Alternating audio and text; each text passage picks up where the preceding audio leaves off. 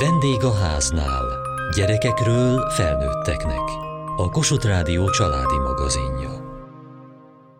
Annyiféle élethelyzet van. Soha nem tudjuk pontosan mi mindent élt, rágódott és gondolt át az az anya, aki végül úgy dönt, örökbe adja a gyermekét. Hát, ha ma egy kicsit közelebb kerülünk a megértéshez. Egyúttal megismerjük a Várva Várt alapítványt is, amelynek az a hivatása, hogy támogassa a nehéz helyzetbe került anyákat és családokat. 18-ban ugye én ott hagytam az iskolát, egy évem lett volna még az érettségig, dúlt a lámúr, úgy hozta az élet, hogy ugye összeköltöztem ugye a kisfiamnak az apukájával, albérletbe laktunk, akkor még iskolába jártam, nem tudtuk volna úgy fenntartani ezt az egészet, hogy megoldható legyen a tanulmányaimat befejezni, illetve hát a munka, meg az albérlet. Emiatt ugye úgy döntöttem, hogy az, a tanulmányaimmal ugye felhagytam, és elköltöztem kisfiamnak az apukájával, és egyszer csak ugye becsúszott a babóca, három alkalommal megvolt arra a pénz, hogy meglegyen az abortusz, viszont mindig közbe jött valami, és a harmadik alkalomnál már én mondtam, hogy én ezt a kicsit szeretném akkor megtartani. Milyen szempontokat vett akkor figyelembe? Azért az ember, az a tudat, ahogy létrejön benne az, hogy terhes, és ott egy kis élet kezdődik, egy kis manócska, egyre inkább úgy éreztem, hogy ő hozzám tartozik, és akkor már ugye ott volt az a szempont is, hogy a kisfiamnak az apukájával ugye megpróbáljuk ezt a gyermeket felnevelni, hát egészen sokáig úgy volt a dolog, hogy akkor együtt belevágunk ebbe aztán utána hat hónapos terhesen ott hagyott. Sajnálom nyilván, hogy nem így jött össze, de akkoriban már ez is erősítette bennem azt a tudatot, hogy szeretnék anyuka lenni. Ott azért már komoly érzelmek, kötődések alakultak ki, és igazából még meg sem született, de már akkor nagyon, nagyon élveztem. Amikor realizálódott bennem az, hogy ugye nem tudom megtartani, mert anyagi hátterem nincsen, tanulmányaimat ugye egyáltalán nem fejeztem be, tehát 8 általános iskola volt, és se anyukámhoz, apukámhoz, se a nagyszülőkhöz nem tudtam volna vinni.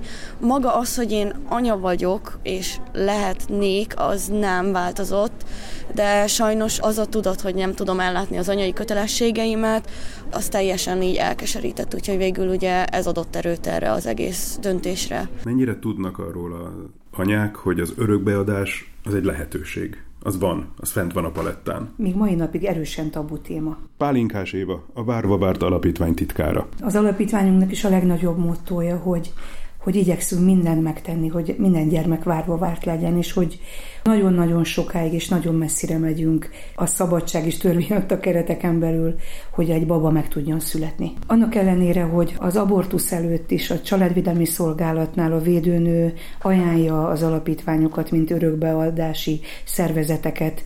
Ennek ellenére az elmondásuk szerint is 99 százalékuk azt mondja, hogy hogy adnám a gyermekemet örökbe. De sajnos az abortuszt azt sokan választják.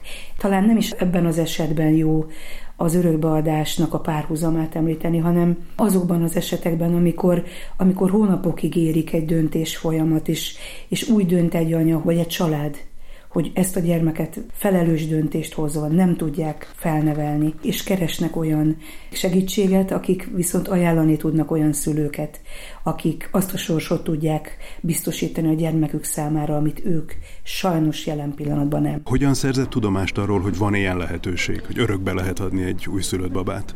A védőnő mondta, hogy nagyon sok olyan alapítvány van.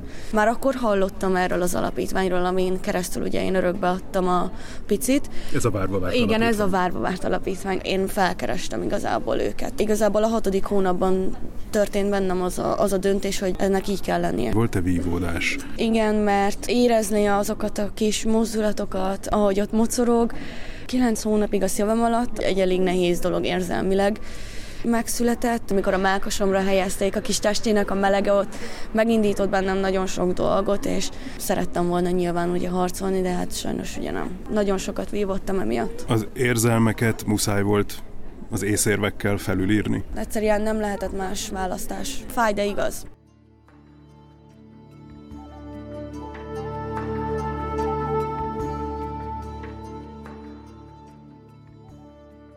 Mi zajlik le egy anya lelkében ez alatt a pár hónap alatt? Hát ez leírhatatlan.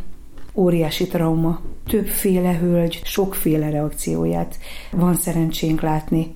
Azt mondanám, hogy talán egy-két kivétellel, akinek mondjuk nem tapasztaltunk anyai érzéseket, vagy, vagy ilyenfajta kompetenciát, többnyire óriási őrlődés, nagyon sok beszélgetés, Hozzá kell, hogy tegyem, hogy mi az alapítványnál végig igyekszünk azon abban segíteni, hát ha van esély, forrás, támasz, hát ha történik valami olyan változás a következő hónapok alatt, hogy, hogy mégse kelljen örökbe adni azt a babát, hogy tényleg csak az az anya adjon örökbe, aki számára nincsen jobb megoldás. Akkor, ha jól értem, az alapcél az, hogy az a gyermek megszülethessen. És a csoda pedig az, hogyha mégis az a család képes megtartani a gyermeket, ahol születik. Így van.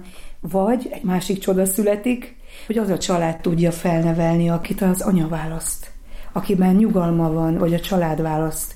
A nyílt örökbeadásban ez egy teljesen olyan módon előkészített helyzet, ahol gondolkodhat, kit szeretne, milyen körülményt szeretne, azok közül a jelentkezők közül, akik a következők a sorban, azokból ajánlunk, és akkor egyeztet egy szakmai tím. Tehát nagyon komoly protokoll van. És akkor mégiscsak van benne egy jó dolog, hogy akit ő szeretett volna, akiben ő megbízik, akit ő választ, vagy ők választanak, ők lesznek az örökbefogadó szülők. Nagyon sok segítséget kaptunk ugye az alapítványtól, mindent leírtak róluk. Én igazából az alapján választhattam ki, hogy ki vagy kik voltak szimpatikusak.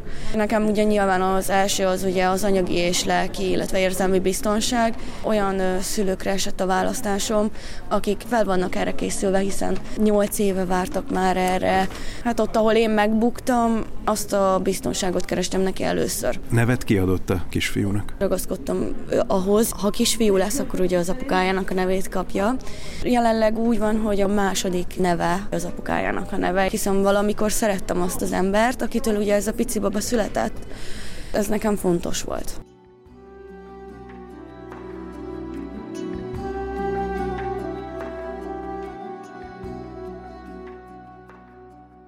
Nehéz belegondolni abba, hogy egy gyermek születése, az élet megszületése, ami az esetek többségében nagy öröm a család számára, más családoknak a trauma forrása lehet, vagy a meglévő traumára világít rá. Igen. A helyzet az, hogy mindkét félnél trauma. Trauma annál, aki örökbe kényszerül adni, Tudatosan használom ezt a szót, mert anya szeretne lenni, meg család szeretne lenni szinte mindenki. Trauma másik félnél, ahol az örökbe fogadni szándékozók már nem tudom, hogy hány inszemináción, lombik programon túl állnak és jutnak el arra a döntésre, hogy megpróbálnánk örökbe fogadni, azzal a dilemával mennek el, és vesznek részt azokon a különböző vizsgálatokon, amik elengedhetetlenek a határozathoz. Mi mindenkinek rendkívül ajánljuk a jelenleg nem kötelező képzést, ami az örökbefogadáshoz szükséges akik elvégezik ezt a tanfolyamot, rendszeresen elmondják, hogy bárcsak előbb jártak volna ezen a képzésen, ugyanis sokkal elfogadóbbá tesz még a vérszerinti gyermekeink felé is. Nagyon jól érzékenyít. Le tud írni egy olyan gondolkodási, vagy érzelmi, vagy döntési folyamatot, ahogyan egy anya az abortusz gondolatától eljut az örökbeadás gondolatáig? Csak megpróbálni tudom. Pálinkás Éva, a Várva Várt Alapítvány titkára. Többnyire abortuszt választanak a hölgyek. Mindenkinek a saját döntése. Mind a mellett, hogy mi, mint alapítvány, nagyon komoly segítséget igyekszünk azoknak az anyáknak nyújtani, akik mégiscsak szeretnék megtartani ebben a helyzetben is a gyermeküket. Viszont az örökbeadásban az a fajta dilema, az a fajta fájdalom és a saját határainak a, a végig gondolása, hogy most esetleg kapok segítséget, de mi lesz két év múlva, mi lesz öt év múlva, mit tudok tenni, vagy amiben én felnőttem, sok anya elmondja ezt, amiből háttérből én jövök, vagy családból jövök, ezt az életet nem szeretném a gyermekemnek. Milyen családból származik? Engem nagyszüleim neveltek, az anyai nagyszüleim. Apukámat nagyon sokáig nem is ismertem. Mostani élethelyzetében mit jelent ennek a család? Eléggé régóta külön költöztem ugye a nagyszüleimtől. Nekem anyukámnak a volt élettársánál van egy szobám, amit ugye én bérlek, Igazából most jelenleg ezt jelenti a család. Nekem nagyon nem volt soha így fogalmam arról, hogy ez így konkrétabban mit akar, mert ugye nekem nem érződött nagyon az a családias összetartozás, mint mondjuk, amit másokon láttam. Ha a saját családjára gondol, a saját önálló családjára, akkor milyen kép jelenik meg? Még egyáltalán semmilyen, mert én azt gondolom, hogy még nem jutottam el oda, hogy nekem így kifejlődött volna bennem egy ilyen. Én senkit nem tartok konkrétan így a családtagomnak igazából. Annyira azért mégse rossz, hiszen itt vagyok, tehát így is lehet élni. Egy nagyon-nagyon erős, nagyon szeretettel és nagyon fájdalmas döntést hoz. Rendkívüli anyákról beszélünk itt. Nem az, amit a közgondolkodás érez, gondol a, a szomszéd, a boltos, hogy hogy tehette ezt, hogy adta örökbe, soha nem éltünk, és nem voltunk egy ilyen hölgynek vagy családnak a helyzetébe. Aki mondjuk szeretné felnevelni a másik két vagy három gyermekét is, lehet, hogy közmunkán vannak, lehet, hogy alkalmi munkása az apa, és lavíroznak a mindennapi megélhetés és a, az albérlet fizetés és minden más között. És egyszerűen azt gondolják, hogy, hogy jobb életet adni, mint abortuszra menni. Ha mégis úgy gondolja, hogy megtartja. Még mindig hónapok állnak a rendelkezésére, hogy döntést hozzon, vagy várja, hogy a helyzete milyen irányban alakul, hogy meg tudja tartani, ha nem, akkor, akkor esetleg az örökbeadásban kér segítséget. Nagyon nagy dilemmák ezek, és nagyon tiszteljük azokat az anyákat, akik az életet választják. Aki nem, nem le akarja tudni ezt, az a baj, hogy a beavatkozással nem tudja le sok hölgynél poszt-abortusz szindróma jelentkezik. Lehetetlen, hogy ennek hosszú távon ne legyen ára. A döntés mögött egy nagyon komoly értékrendi vagy világnézeti kérdés is áll. Ha életnek tekintem a magzatot, akkor egészen másképpen tudok dönteni az örökbeadásról vagy az abortuszról, mintha sejtcsomónak tekintem. Az alapítványunknak egy nagyon klassz csapata prevencióba vesz részt az iskolákba. Nagyon-nagyon fontos az, hogy ne a tűzoltással foglalkozzunk, hanem a megelőzéssel. Ez egy szilikonból készült baba, 12 hetes valósághű magzatmodell. Ha valaki meglát egy ilyen magzatmodellt, akkor nem gondolja azt, hogy ez csak egy szövet, vagy egy sejtsomó. Mindene megvan. Mindene megvan. Pontosan. Természetesen a családvédelmi szolgálatnál nem jöhet a védőnő elő ezzel, hogy tisztában van-e azzal, hogy ez, ez egy ilyen baba. Sok minden más lehetőség adott arra, hogy próbáljunk arról beszélni, hogy, hogy ez nem egy pillanat alatt elmúló valami.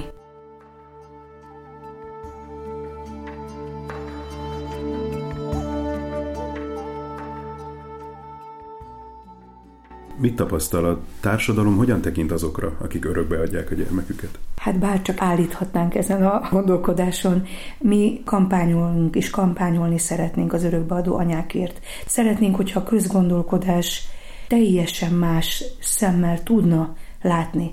Még szakemberek között is bele tudunk világítani ezekbe a sorsokba, és találkoznak olyan tapasztalatokkal, hogy mind ment keresztül ez a szülő, ez az anya nem biztos, hogy meg tudjuk ítélni helyesen azokat, akik erre a döntésre kényszerülnek. Ezért érdemes egy picit másképp gondolkodni. Három évvel ezelőtt milyen reakciókat kapott? Az ilyen közelebbi rokonok hirtelen azért mégiscsak felkerestek, meg kaptam tőlük támogatást lelkileg. Azt éreztem, hogy csak túl akarnak lenni ezen. Ma inkább titkolja, vagy elmondja? Én nem gondolnám, hogy ezt nekem titkolni kell. Nem adom ki egyből. Viszont igazából büszkén felvállalom, mert sokan egyébként nem is tudják, hogy van ilyen lehetőség, vagy félnek tőle.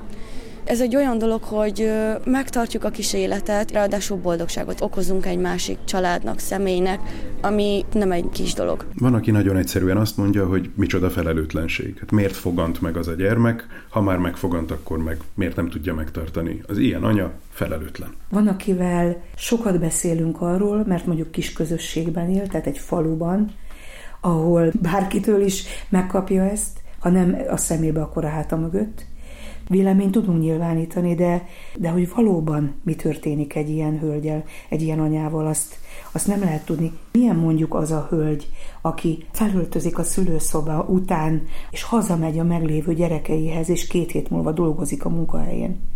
Más szemszögből is nézni kell, hogy akkor anya, bizony az, aki a három gyermekét nem hagyta hogy veszélyeztesse, nem hagyta bajba kerülni, hanem, hanem a létező legrövidebb időn belül újra munkába állt, hogy fel tudja őket nevelni, és bizony nagyon-nagyon jó tapasztalataink vannak ezen a téren. Mi mindig az első pillanatból arra igyekszünk, hogy felemeljük ezeket az anyákat. Mert hogy az életük tragédiája, akárhogy is nézzük, tehát hogy nem azért szül valaki, mert örökbe szeretne adni, de, de úgy látja, hogy most már ez a legjobb döntés. Aki ezt végig tudja csinálni, az biztos, hogy a, az egyik legerősebb nő a, a Földön is.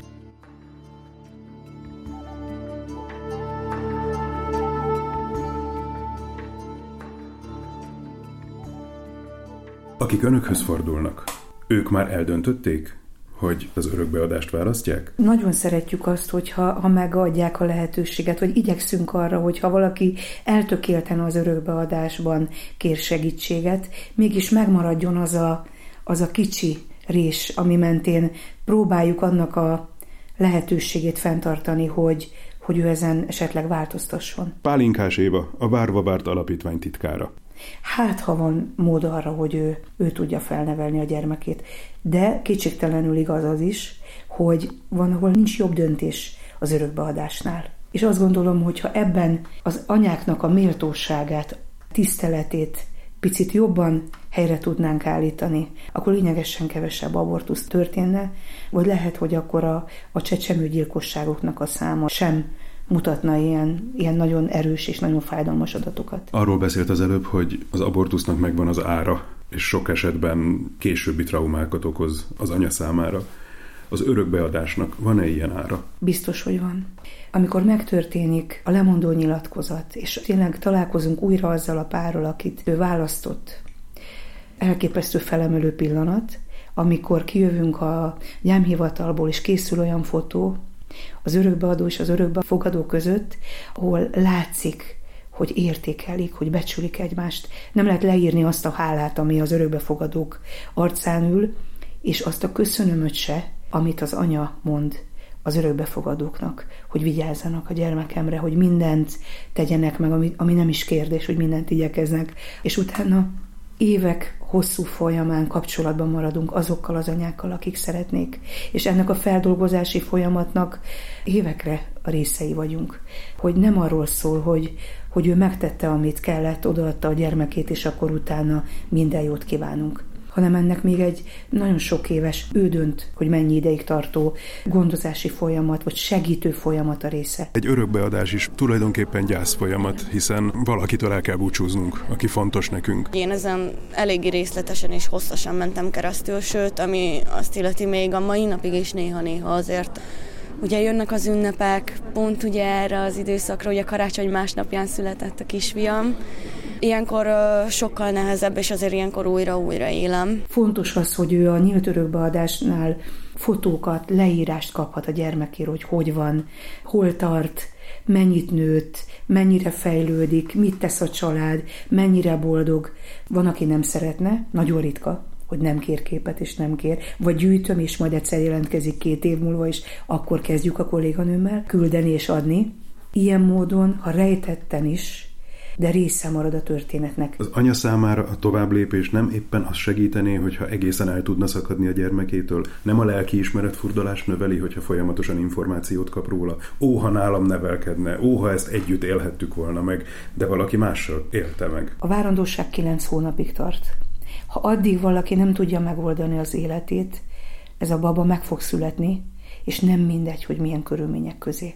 Van, aki így tud gondoskodni, így tud jó anya lenni, hogy másnak a kezére és más kezek közé adja és bízza a gyermekének a jövőjét örökre. Mások számára viszont a gyermekének a jó sorsa, a jó léte óriási erőt ad. Szomorú meg síró fejeket küld az SMS-ekben, de közben, amikor beszélgetünk, vagy válaszol, mindig az öröme megjelenik, hogy az ő gyermeke boldog életet él.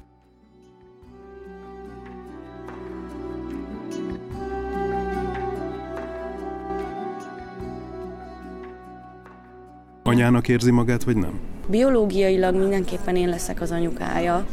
Ez az érzés megvan bennem. Azt nem mondanám, hogy én vagyok az igazi édesanyukája, hiszen az az igazi anyuka, aki ott van a gyerekével, kiismeri, adja neki minden nap azt a támaszt, amit én ugye nem tudtam. Biológiailag igen, az én méhemben született, de az örökbefogadó szülőknek a szívében, és ez mindennél fontosabb. Megnyugvás van önben, vagy inkább a lelkiismeret furdalás dominál? Biztos vagyok abban, hogy ez volt a legjobb döntés, és minden héten akár kaphatok róla információt, képet, megnyugtat az, hogy tudok róla valamit, és biztonságban van. Nincs önben az az érzés időnként, hogy ah, csináljuk vissza mégis? Talán akkor, hogyha azóta helyreállt volna az az anyagi helyzetem, akkor biztosan lenne. Mai napig ugye nevelő apukámnál lakom, Még mindig nem jutottam el oda, hogy ki tudjak akár bérelni egy másfél szobás lakást, ahova ugye egyáltalán beengednének a picivel. Mivel nyílt örökbefogadásról van szó, felnőtt korában akár találkozhat is a gyermekével.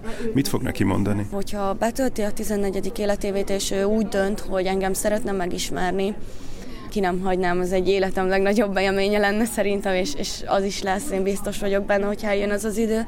Biztos, hogy lesznek benne kérdőjelek, és szeretném, hogyha majd el tudnám neki mondani azt, hogy miért döntöttem így, és neki nem ártani szerettem volna, hanem segíteni. Nagyon bízom benne, hogy ezt el fogom tudni majd neki idővel mondani, és meg fogja érteni. Amikor babakocsit toló anyát vagy családot lát, akkor mi jut eszébe? Mindig megmosolygom őket, hogy ez milyennyire aranyos, és ez egy milyen szép dolog. Hazudnék, ha azt mondanám, hogy nem vagyok rájuk irégy. Sokkal nagyobb öröm van bennem azzal kapcsolatban, hogy valaki egy rendes családban tud felnőni, és olyan családba születik bele. Ennél nincsen fontosabb. Szeretne gyermeket? Igen, nagyon szeretnék két gyermeket még szülni. Én szeretnék úgy anyuka lenni, hogy, hogy a legjobb anyuka, ha lehetséges. Ha lesz még két gyermeke, és egy ismeretlen megkérdezi, hogy hány gyermeke van, akkor mit fog válaszolni? Természetesen azt, hogy három. Viszont akkor ez kérdéseket fog szülni. Ettől nem fél? Nem, mert én úgy gondolom, hogy bárki megkérdezi, én büszkén mondom el ezt az egészet, hiszen nem mindenki képes erre.